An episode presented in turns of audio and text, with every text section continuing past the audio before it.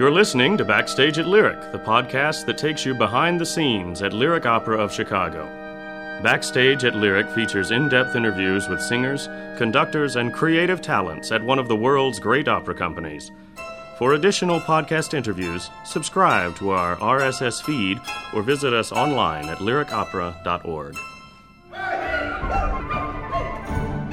American countertenor David Daniels is backstage at Lyric. It's an ensemble piece, big time, and the character's interesting, and it's 20th century music.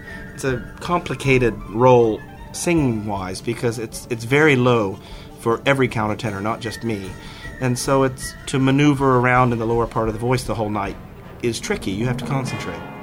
Thank you for downloading this episode of Backstage at Lyric. I'm Roger Pines of Lyric Opera of Chicago. The Lyric Opera premiere of Britten's A Midsummer Night's Dream marks the return to the company of David Daniels, who's portraying Oberon, one of his signature roles.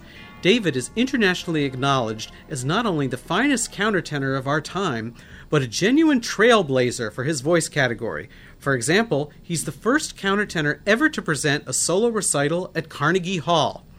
A Midsummer Night's Dream has brought him to the Met, La Scala, English National Opera, and to Barcelona's Gran Teatre del Liceu, where his Oberon was filmed. It's now available on DVD.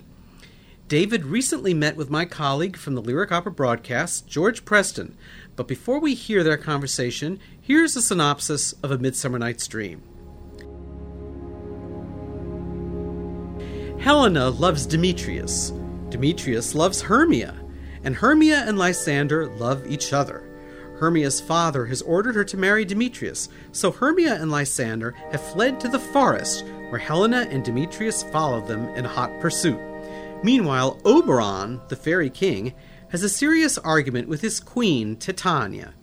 Oberon attempts to get the better of her by sprinkling the juice from a magic flower on the sleeping Titania's eyes to make her love the first person she sees when she awakens.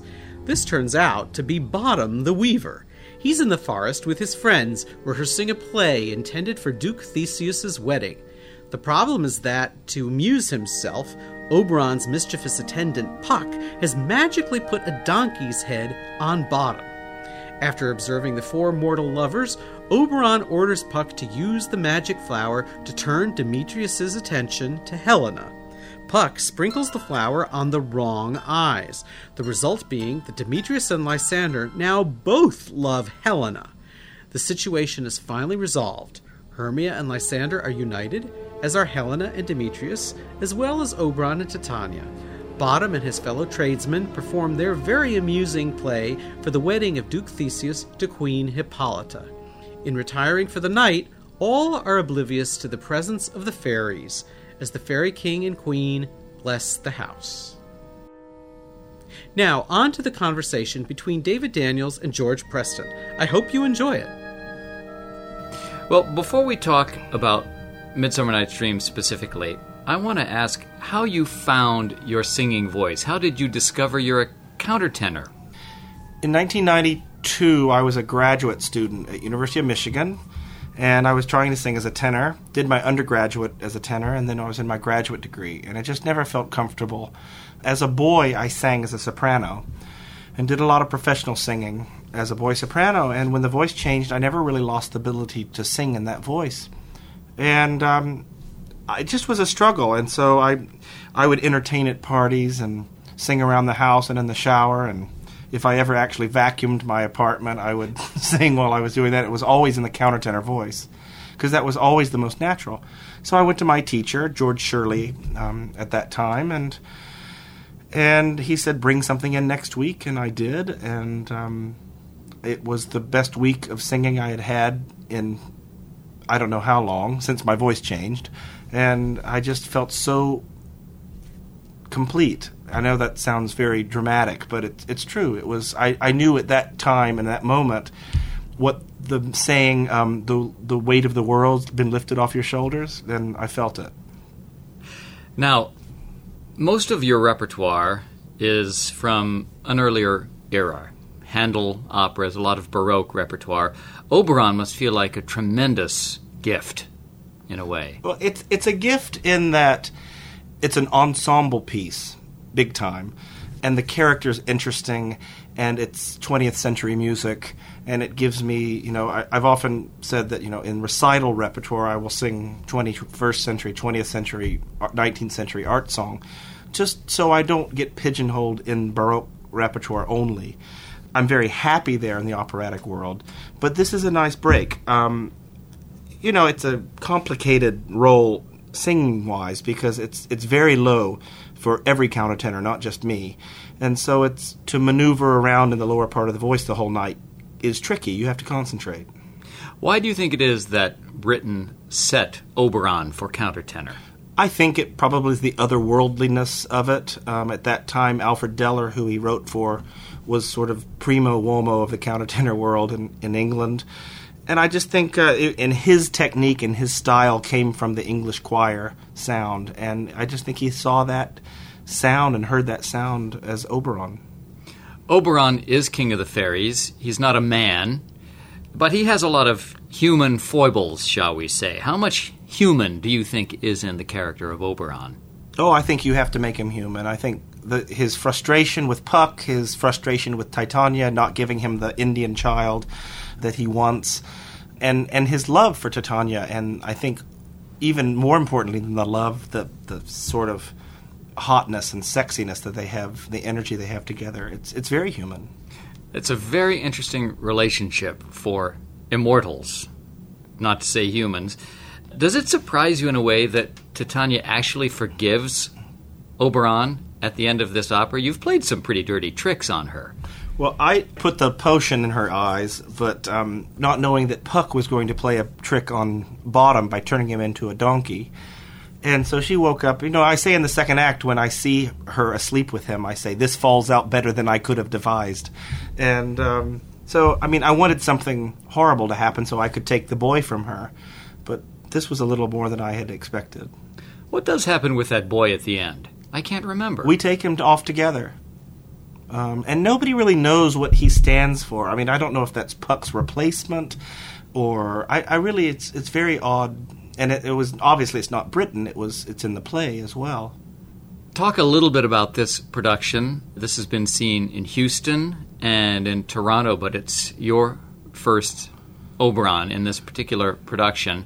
I understand that you are, for a good part of it, suspended in a kind of a a, a basket that a you don't actually basket, you don't yes. walk around the stage. No, it's been a struggle. Um, feeling a part of the drama, um, I've had to really trust that singing the words and coloring the words and facial expression is enough to carry the character across. Because I'm not able to do a lot of movement because it's a very small space I'm in and it is 18 feet above the stage which swings forward and backward so if I make a sharp movement it really starts to swing.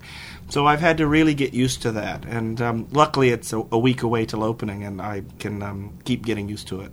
Your feet eventually do hit the stage floor. Third act. Third yes. act. Yes. yep.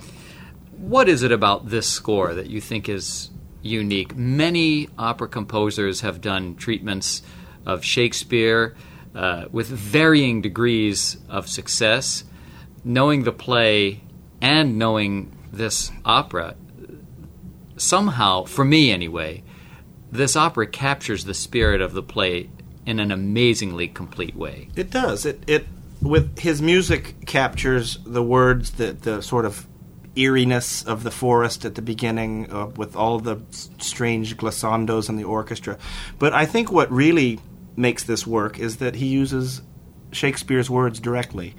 He doesn't use the entire play. Um, a good portion is cut out. Um, the king and queen, Theseus and Hippolyta, play a much more important role in the play. They only appear at the very end of this, of the opera.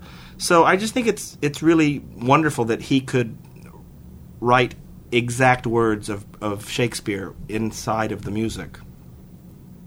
Are there any other outstanding features of this particular production? Any visuals that strike you? Because we have to describe everything, of course, to uh, to our audience who can't no, see. I mean the basket certainly is something that's the most unusual thing because nobody's expecting it. I mean it's I start at 35 feet above the stage and do a diagonal across the stage to 18 feet and swing back and forth all night long. So it's a little nerve wracking to sing at that height. Are you are you afraid of heights at all? I'm not afraid of you know that I'm I'm nervous about heights. I'm not scared to death of heights.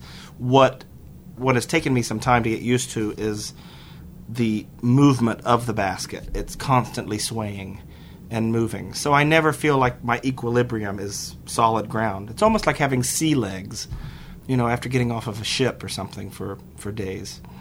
It really, standing on the ground is very strange walking back to my dressing room. Well, it'll prepare you if you ever go on one of those classical music cruises, right? Yeah, exactly. or, or, or do one of the witches in Macbeth. You know, I'll be ready for it. okay, great. Thank you very much. You've been listening to Backstage at Lyric, the podcast that takes you behind the curtain at Lyric Opera of Chicago. For additional interactive content and to order tickets, visit us online at lyricopera.org.